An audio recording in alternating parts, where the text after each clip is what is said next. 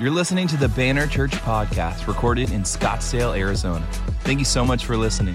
For more information, visit us online at thebannerchurch.com. So happy to see you. So honored to be here. Like I said before, my name is Carson. My wife and I are the family pastors here at Banner Church. I get the high honor of hanging out with your little ones every single week. Um, if you didn't know, if you don't have a child, we have an entire kids ministry behind this wall and in our basement, and it's a ton of fun. Trust me, it sounds a lot better than we're throwing your kids in the basement. It's a ton of fun. So uh, we get to be down there every week, but as I said, Pastor Josh uh, and Katie, who are out of town, he's uh, preaching at his uh, alma mater, if you will, uh, his old church, celebrating his birthday. And so I just weaseled my way up here. So, you know, I saw an opportunity, so I took it. Uh, but on that note, I, would you join me? I know they're not here, but they can listen to this later. But can we just honor our senior pastors, Josh and Katie? Could you just clap for them? They just lead our church so amazingly well and so faithfully. Um, I'm not sure if any of you follow us on social media, but this week we uh, I was posting about Pastor Josh and I up on the roof fixing a vent. Literally, man, this guy is a servant. I mean, he is on his hands and knees on the sweltering roof, making sure that we have air on this morning. So we're just so deeply honored to have them as senior pastors today. But I'm so I'm honored to be here and to um, just share a word that I believe God's given me. The first thing I want to do is I'd ask you just put your hand on your heart. And would you just repeat after me? Say, I am loved. All right, say it like you kind of believe it. Say, I am loved by God and this church. Some of you only believe half of that statement. You think, yeah, I know these people are nice, but I don't really think God is that pleased with me or he loves me that much. Or you think, well, I got a relationship with God. It's these people around me I can't stand. But know today, it doesn't matter how much money you have in your pocket, doesn't matter how many years of church you've been a part of. We are deeply honored that you're here today. You are loved by a Father in heaven who is madly in love with you, and you're loved by this community of people. Hey, we don't know everything. It's okay if you don't either, um, but you're here. You're in the fight, right? It's easy to let the weight of life keep you in bed or keep you at home or it's easy to let your past of i don't really know what i'm doing so i guess i'll, I'll take myself out of it you're in the fight you're in the building so i honor you and i thank you i want to highlight as terry said we got miss rhonda back in the house after a pretty random crazy car accident. She's back in the house. We love to see her. And henry and charity we're so happy and honored that you and adam are back in the house today. My favorite cactus kid adam they're the only parents that let me hold their baby when i asked and I didn't really know him. I said, I think I need to hold your baby because I like it. And they're like, okay. So we're so happy you guys are in the house today. So I just believe that you're loved by God and you're loved by this church, okay? So to start off, I'd like to tell you all a story about what an amazing husband I am. Um, we're going to spend probably two hours just on this. No, I'm joking. But I want to tell you, this is my wife, Stacy K, right here. If you've never met her, Stace, lift your hand. Hey. She flew in at 7:30 a.m. this morning from a wedding in Kentucky because she's like, I've got to be in church. She woke up at 1 a.m. this time to get on an airplane and get here. And she's, she didn't take a nap, so she's amazing. But I want to tell you about the story of us getting married. It's actually a really unique story. We dated for three years. Um, we were living in Colorado Springs. I quit my job and then proposed. Fellas, not the best um, formula to take. You should have a job if you're getting engaged. However, felt like, man, our time in the season in Colorado Springs was over. So we got engaged. We got married. We spent like three months being engaged. And like, man, I've got a couple jobs lined up. Once we get married, this is where we're going to go. We did our wedding, it was awesome. And then we went to a job interview in Baton Rouge, Louisiana um, to work in ministry because that's what I felt like, man, God has called me just to be in ministry. This is my deepest heart's cry. I'd done five years of youth ministry beforehand, and I was, man, I just, we want to be in church. That's what, that's what I want to do. So we went and did this job interview, did the whole week, and it, and it seemed awesome and it was great, right? And I felt like, man, the Lord had promised me in times of prayer, He's like, I will put you in a place and in a church where you're operating in your gifts and you've got quality people around you, okay? So we do this job interview, and it's like, man, this is it. This is going to line up perfectly. We got married, we did the honeymoon. Job interview was literally the next week, okay? So, or like the next three days. So we got off our honeymoon, then went to Baton Rouge, did the interview, thought it was great. As soon as we got off the plane to get home, I get a call and says, "Hey, it's not a good fit. We're not gonna go. We're not gonna follow through." And I'm like, because uh, uh, uh, uh, uh that was my plan. I'm like, oh yeah, we'll like move here, and then that's like where we'll live. And so when I got this call, I realized that I wasn't as close to the promise as I thought I was, right? And so we did the math. Basically, for six months, Stacy and I lived with her parents. We traveled around the U.S. trying to figure out where we want to live. In that time, we stayed, in our first six months of marriage, we stayed in 26 different beds. Like, in other people's houses. So for those of you that aren't married, guys, they're like, "Oh yeah, that's fun. Like a couch is great." But women like, man, they got to have their space. They want to have something that's theirs.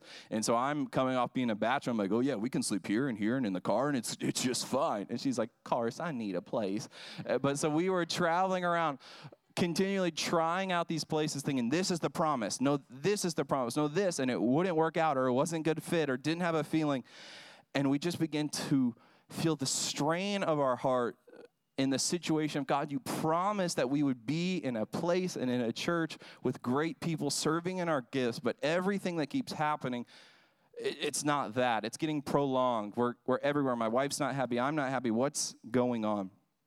But throughout that time, in our history, in our past, we did a school of ministry where we were a part of hours of prayer a day two hours in the morning, an hour in the noon, and two hours at night. So, literally, five hours of prayer Monday through Thursday for just about three years.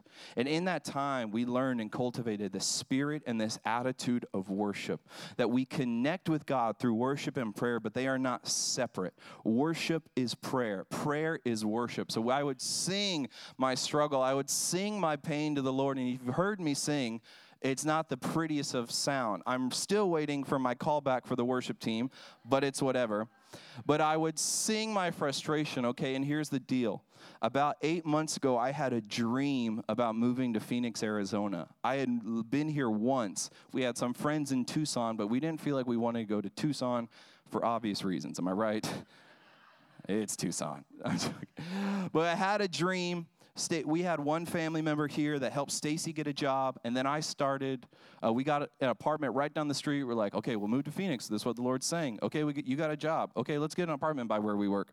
And then I just started walking around Old Town looking for a job. And so I walked into um, Giving Bracelets, a very high end store um, not really. But I met some quality people. I met Allie Fank. She worked there and she said, Hey, my husband and I lead worship at this church. I never heard of Banner. I never heard of any of these people. And we came and felt family. And as we were serving, Pastor Josh approached us and said, Hey, would you like to come on staff? And that was the time, almost a year later from when we got married, did this interview of what I thought would be the promise. We finally walked into it.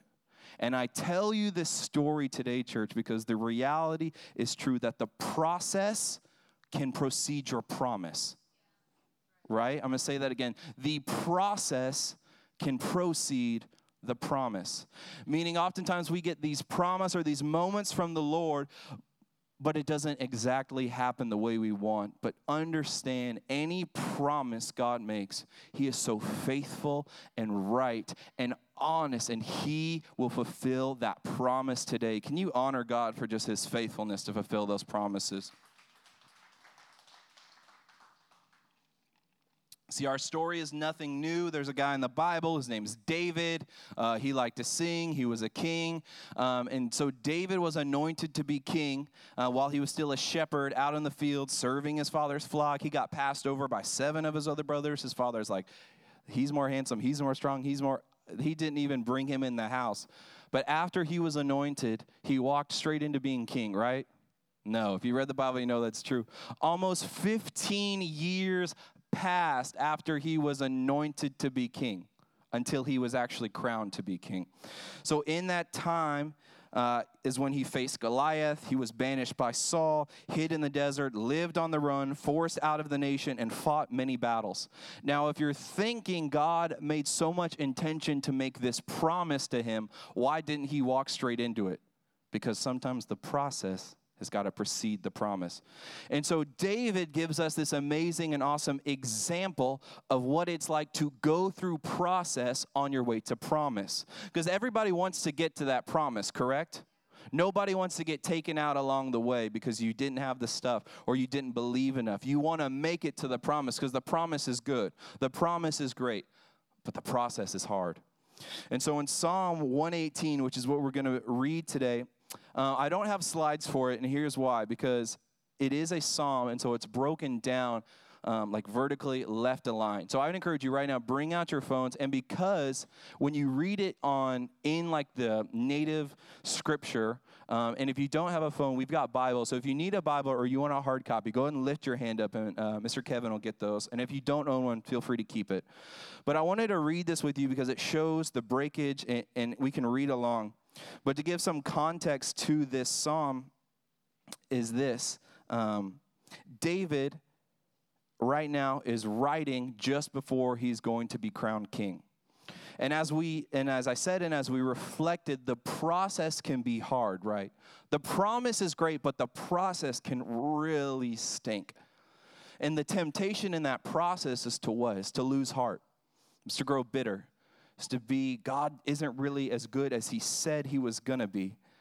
I I'm losing heart. Because right at the promise, right, as soon as he said, uh, you know, David, you will be king, I'm sure he was stoked. Like, let's go, y'all. I'm no longer out here in the field being stinky. You passed over me, but guess what, y'all? I just can't wait to be king. Lion King, anybody? Anyways. So he's stoked, but the process has a tendency to make our heart grow weary, right? Has anyone ever gathered a weary heart? You've been through a process before. Some of you young people are like, yeah, that one time when like like my phone fell in water and it was just like so hard. I just that process really it just I felt it. No, but some of you with the years on your life, you're like, man, I've seen process. I've seen years of process, but God's been faithful. And like I said, the temptation is to let your heart grow weary and to let your heart die while in that process. And in John 14, 1, it says this Do not let your hearts be troubled. You believe in God, so also believe in me. An alive heart is how God will encounter you and take you deeper into his love. Okay? You can have a dead heart and come to God and he can make it alive again. But he says, do not let your heart grow troubled. Do not let your heart die. Do not let the pain of life cause weakness and things to break down in your heart because when you shut off your heart, you shut off connection. Right? Some of us have met these people today. They want nothing to do with God. They want nothing to do with authentic, nice people because their heart has been shut off by the pain and the process of life. But he says, Do not let that heart grow troubled. Believe in God, and I will connect with you. I will take you deeper to a place you never could have imagined as long as you keep your heart alive. And in Psalm 118, David gives us kind of the backstory and the history of what was happening with Israel, the story and the journey of Israel from um, the Exodus from Egypt into this point. So as we read Psalm 118, I want you to kind of keep this in mind, okay? It's part of five, a group of five books in the Bible or the book of Psalms called Halal. Say halal. Say it again, halal. Tap somebody, say halal.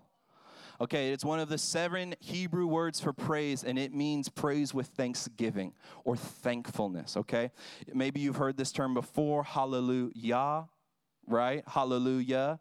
Well, we see we break that down. Yah is Hebrew for God. Halal, thanksgiving. Halal, Yah, hallelujah. Yah. So when we say hallelujah, that means we're lifting up thanks to God. So the reason it's in this collection is because David is about to step in. He's about to start his first day on the job, and he's reflecting on the process that brought him here. And he recounts so many things, but you've got to read it with this mindset of thankfulness, of gratitude. I was trying to find a clip today, but if you ever um, watch maybe a Super Bowl or something more obscure like the Stanley Cup or um, the World Cup's going on right now, and they always pull up to someone and they interview the quarterback, and they're like, How are you feeling right now? And this big big, strong man is like, man, I'm so excited right now. I knew my team could do it. I'm just like, uh.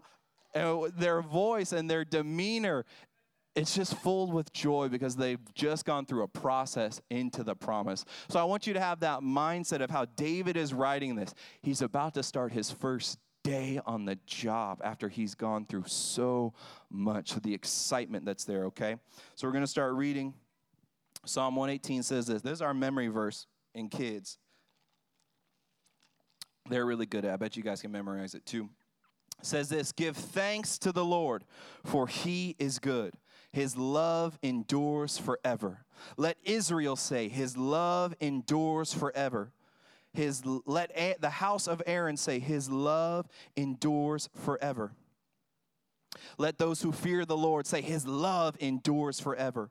When hard pressed, I cried to the Lord. He brought me into a spacious place. The Lord is with me. I will not be afraid. What can mere mortals do to me? The Lord is with me. He is my helper. I look in triumph over my enemies.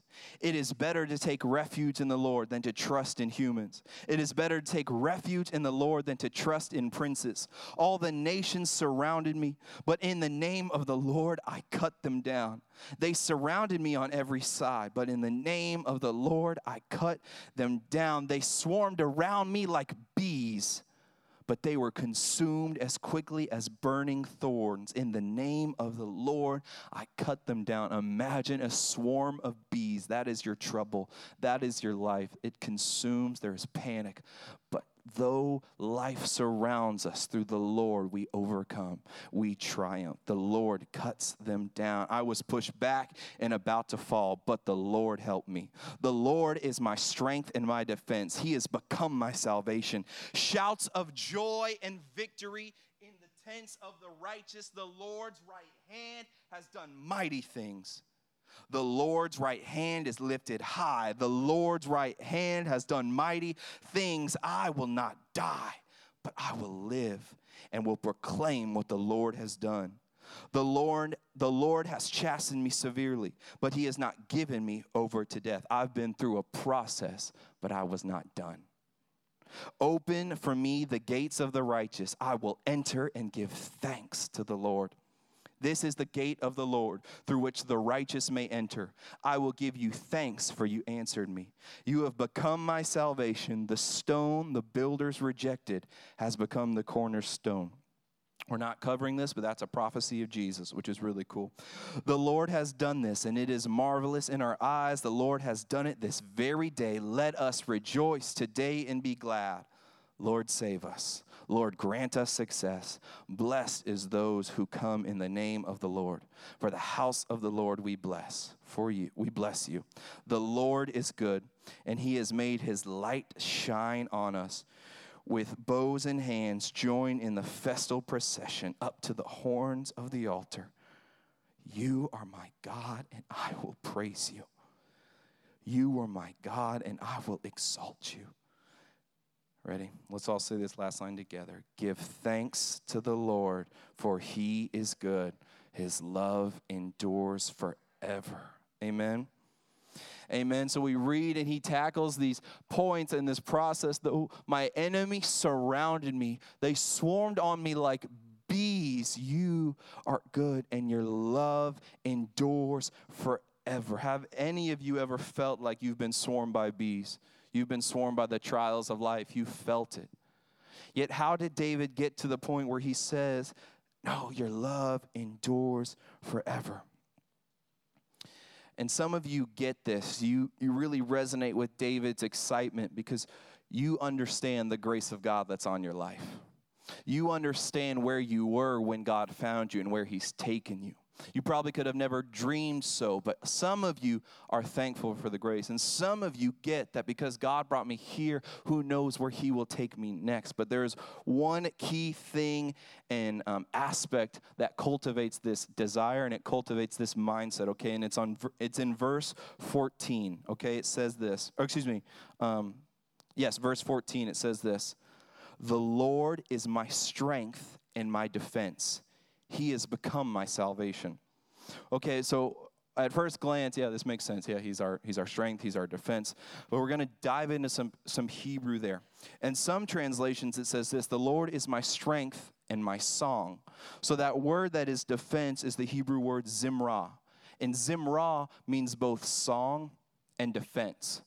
That's kind of weird, right? It's kind of like two words that don't really like mean the same. Like um, in Texas, we say ol but you, like in normal people, they're like oil, right? It's like they sound different, but they mean the same, right?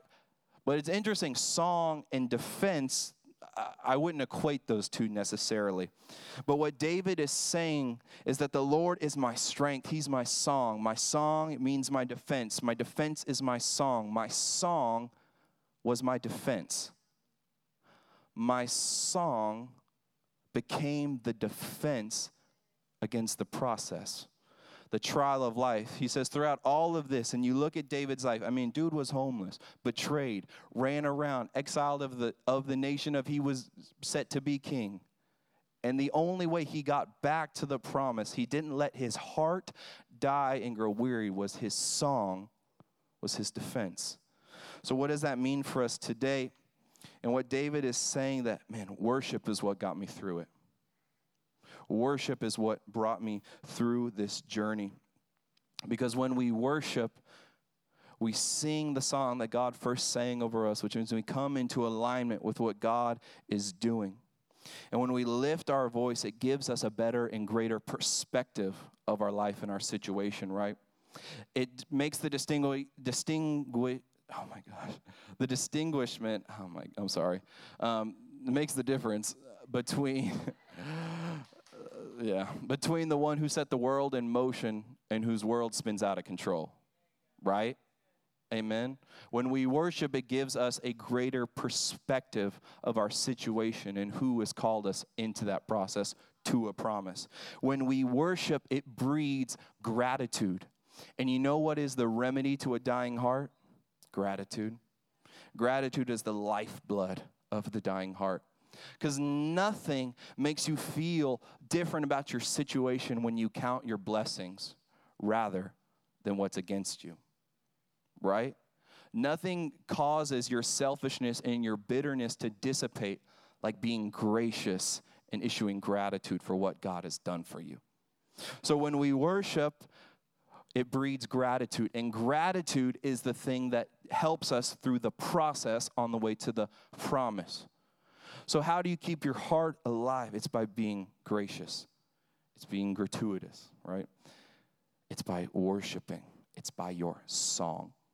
So I want to talk about a few points about the biblical act of singing, okay? How many of you would call yourselves a singer? You're like, man, I love to sing and I sound good right? Less than literally 10% of the room.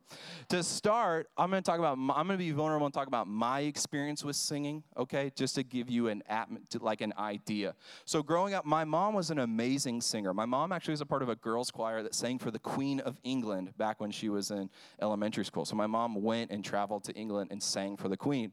Now, my dad, on the other hand, literally couldn't like keep a beat uh, if it hit him. Like he, like if someone wrapped it up in a box and gave it to him, he still couldn't keep it. Like tone deaf to the major degree, like clapping on the offbeat, horrible. Okay, so that's kind of my background. But because my mom can sing, that didn't mean we necessarily had a musical household. Okay, when I was in elementary school, all my uh, friends were auditioning for the choir. So, like, I'm to audition for the choir. I never sang before. No surprise, I didn't make the choir in elementary school. Okay, one time when we were in our school of ministry, I, someone asked me, Hey, will you sing on this worship set? And I'm like, uh, Yeah, totally.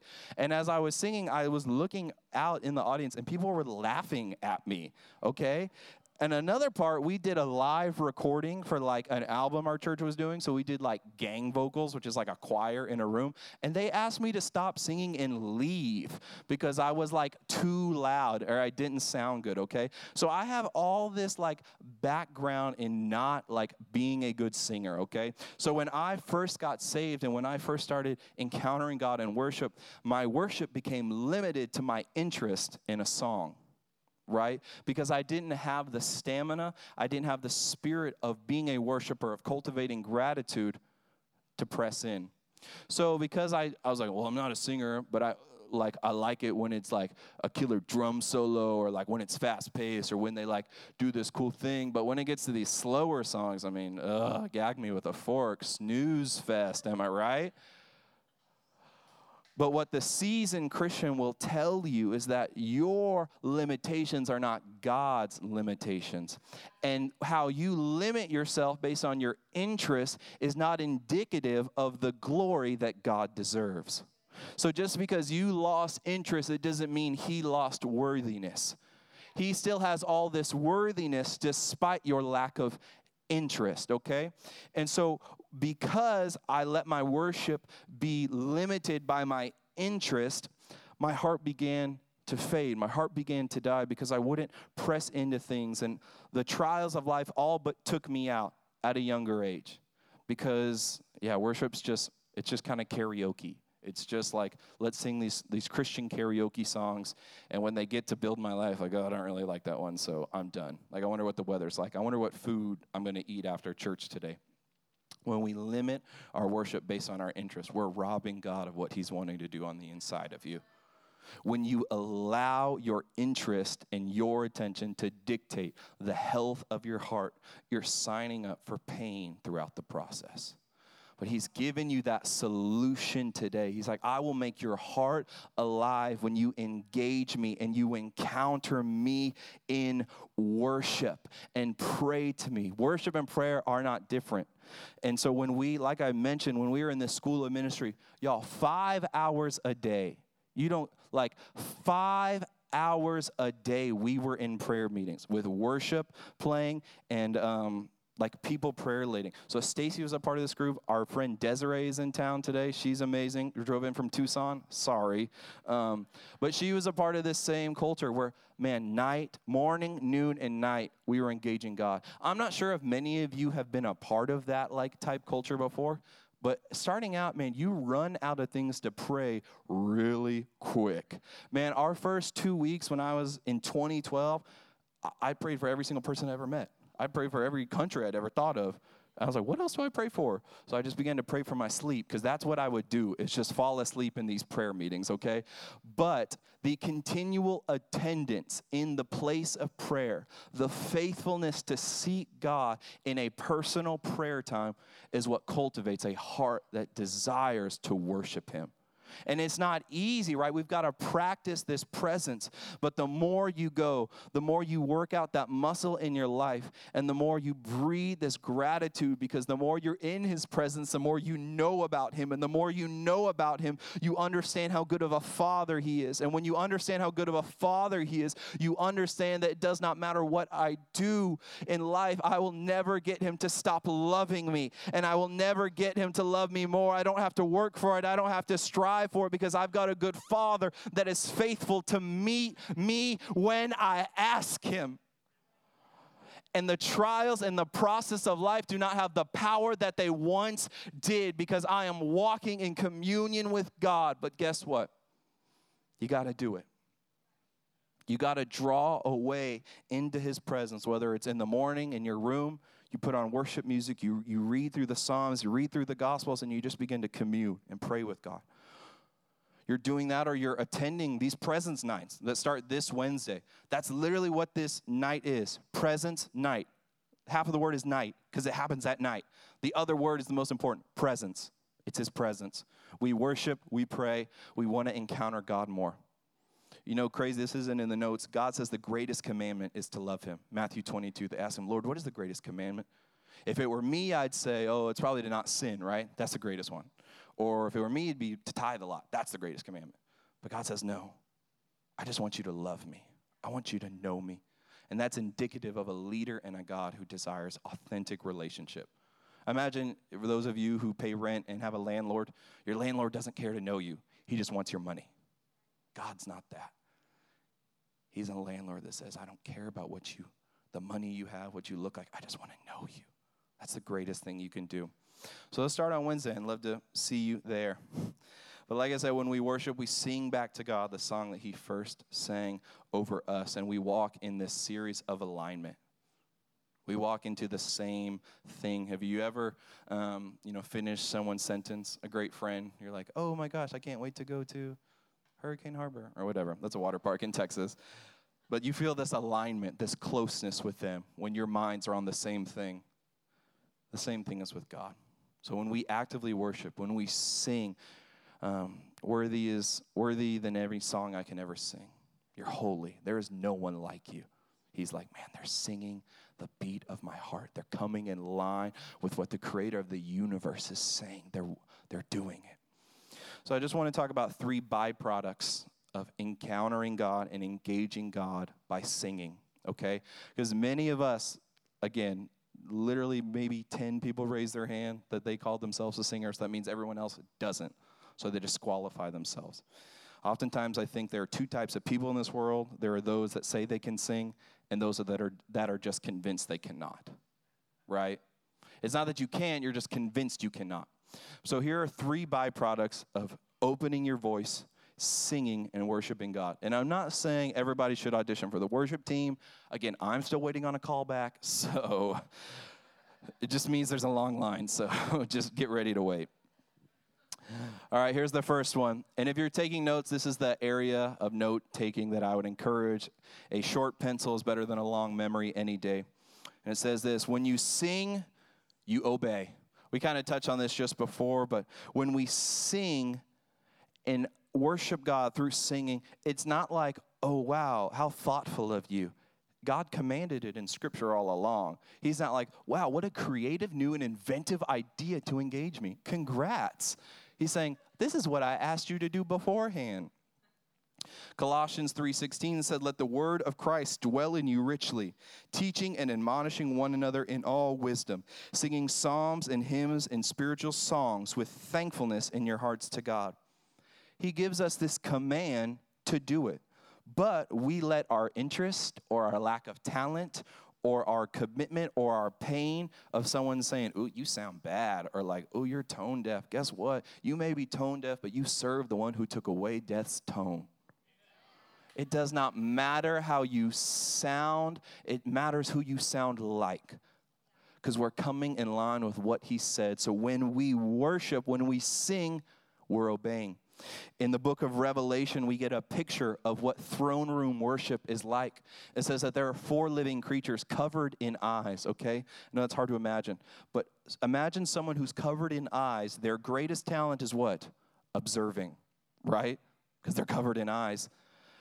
And it says, for all of eternity, they cry out to the Lord, Holy, holy, holy is the Lord God Almighty.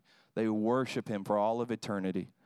So when we sing, we come into alignment with what God calls us to do and what is going to go on forever. That's an eternity. Number two, when you sing, you are spiritually strengthened for trial.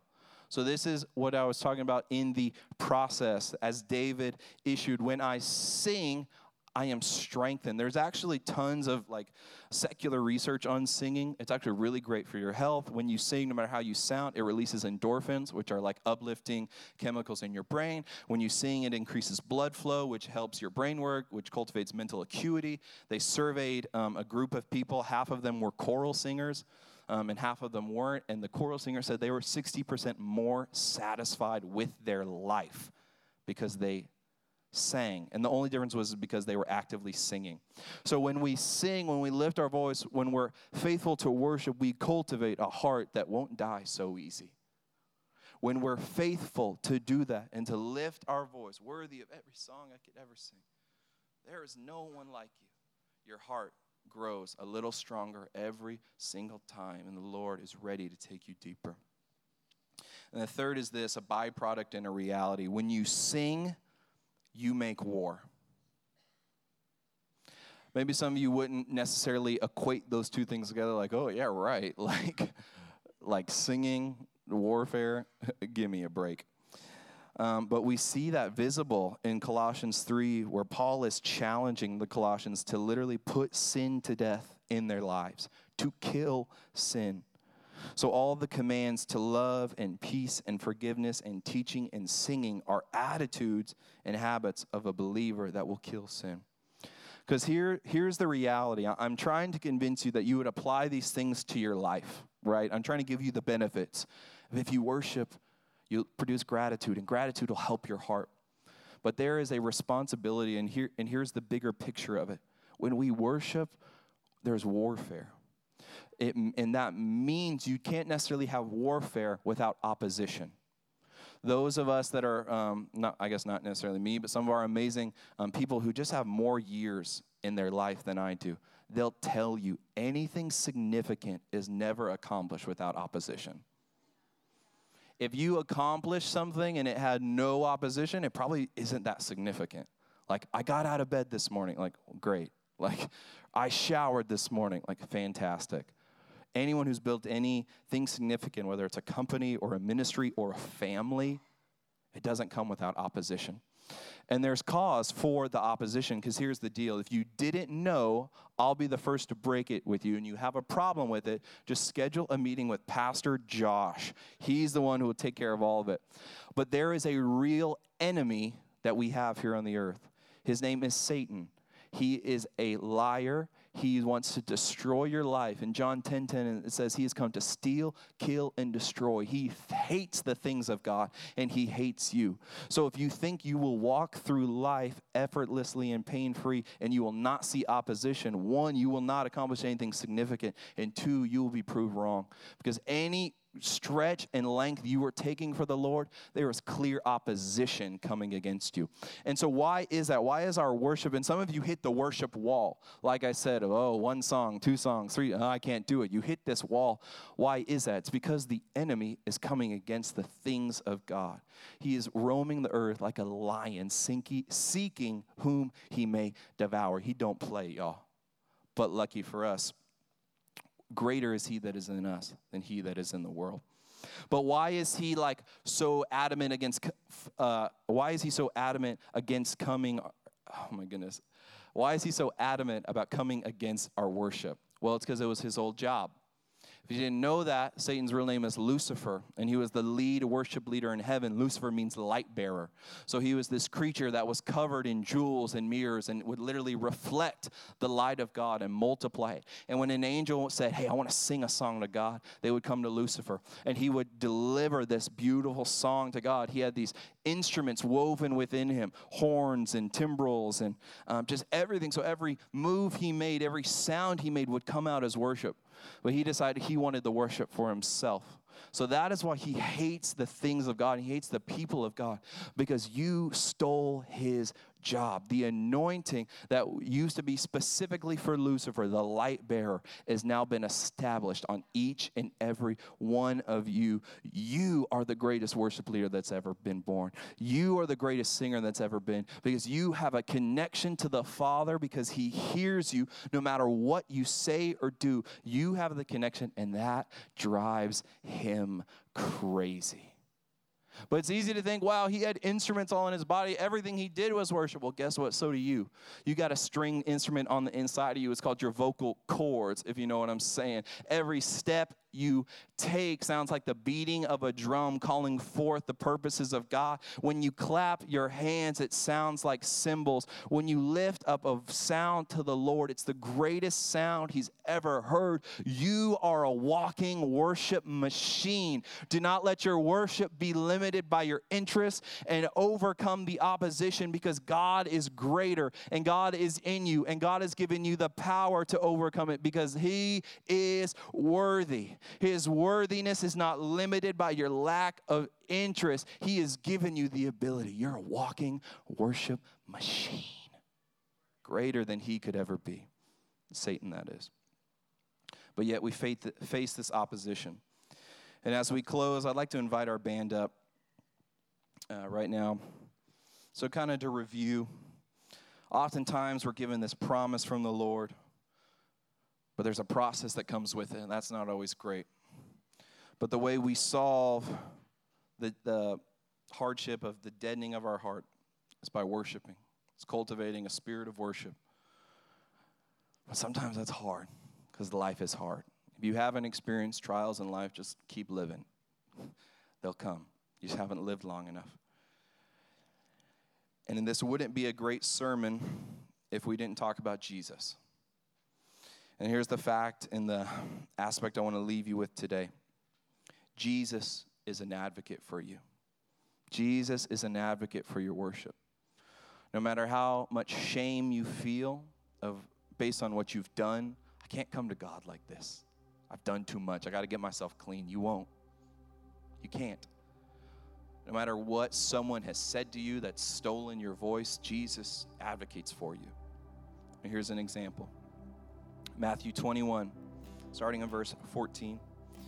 Jesus had just come into the temple and he'd flipped the tables. It's a pretty awesome scripture because the religious of that day were trying to limit people's worship or they were trying to quantify their worship, meaning like they brought their sacrifice and, oh, no, that's not good enough. But if you buy one of our doves, you can sacrifice it. So, manipulating people's authentic desire to worship God, but putting standards and limitations on it based on what they could bring. So, after Jesus flipped the table, he then heals this blind man. That's where we'll pick up reading. It says, The blind and the lame came to him at the temple, and he healed them.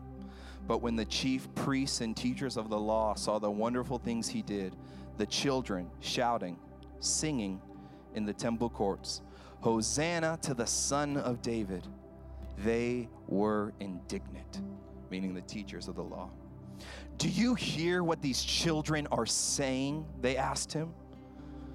Basically, what these religious leaders and teachers were saying is these children's worship is wrong. This is not a theologically correct statement. I don't care if they just saw something amazing. These children just watched Jesus heal a blind and lame man. He couldn't see and then he could. He didn't have a leg and then he did. These children saw Jesus rightly and what came out of them. Hosanna to the Son of David. When we see Jesus correct, we can't help but to have worship come out of us. And so when these children lifted up their worship, the religious elite of the day was trying to make it null and void. Jesus, do you hear what they're saying? Can't you correct them? These children don't know anything. Their statement they've made isn't even correct. It's not even the time and the place to do this. Aren't you going to say something about it? And Jesus says, Yes, replied Jesus. Have you ever read from the lips of children and infants, You, Lord, have called forth your praise?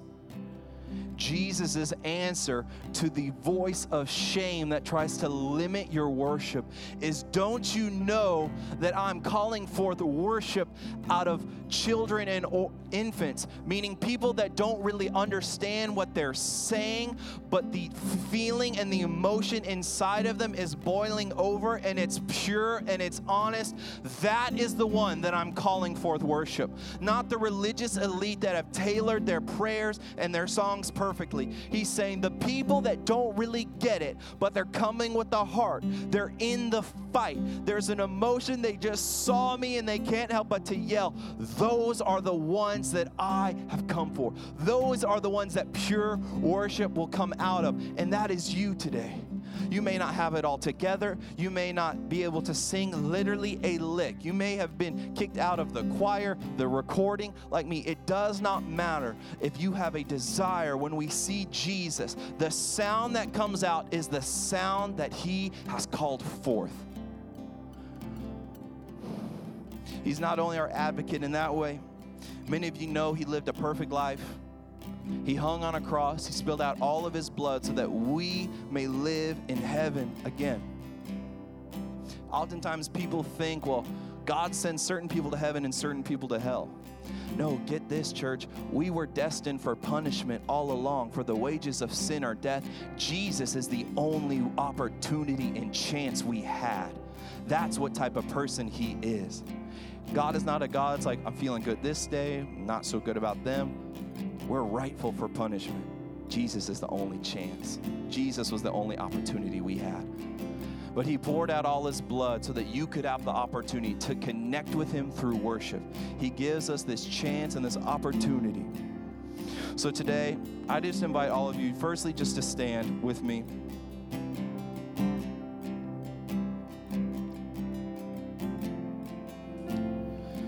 And the first thing I'd like to say is there is a free opportunity today to sign up to follow Jesus, to make him your Lord, to accept the free gift of salvation that he's given you.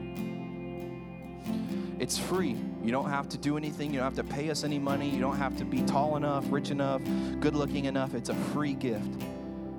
And the reason he poured out his blood is because he so desires to connect with you. So that's my first call and my charge today is this. And I'm not going to embarrass you. I'm not going to ask you to lift your hands. I'm not going to ask you to do anything. But the second thing I want to do today in the short time we have, and I'm so appreciative of you guys spending your Sunday with us, is man, I just want to worship. I just want to sing to God because I don't know about you guys, but sometimes I just, my strength isn't enough for this week. I got family drama, I got stuff going on, we got financial things. We're not perfect just because we work here at the church, and I just need a touch of God. I need my heart to come back alive again from the times I've let it grow weary of life, and I hope I'm not alone today. So, what the band's gonna do is they're gonna play Build My Life. And that's our heart's cry because it does two things. It acknowledges that God is holy, God is different, God is worthy, and it declares that that is the thing I'll build my life on. And if you're here today and you're ready to take that next step, whether it is to follow God for the first time, or you're here today say, Man, I'm not going to let my worship ever be limited by how I feel, I invite you just to come to this altar. Our prayer team will come around after a few minutes, and they'll just lay hands on you, and that's to, to encourage you, to agree with you, to make sure you're not doing life alone. But I just en- encourage you for the next few moments, few minutes. Can you can you can you come to God? Can you encounter him? Can you lift your voice? You know all the benefits. I've given it to you. But can you just come and inquire of the man that poured out his blood for you while singing this song today? Let me pray for you and then they'll sing. Jesus, we love you. Jesus, we adore you. Jesus, we can't do this life without you, Lord. Father, we pray the Spirit of God would come so heavy and thick in this room. Lord, that those have a, a, desire to encounter you in a greater way, that our hearts have grown weary, that our hearts have grown stale, that our hearts have grown dead because of the tough times of life. Jesus, we need more of you. Jesus, we need an outpouring of the Spirit and the love of God. Jesus, we want to connect with you through the act of worship. So, Lord, blow through this room. Jesus, blow through this room. Holy Spirit, come encounter our hearts again today, like the time you gave us the promise. Lord, we're stepping into the promise that you gave us that you'll never lead us. There is a process, but you're with us, God. I just open up the altar to you to encounter God and to worship Him. In Jesus' name.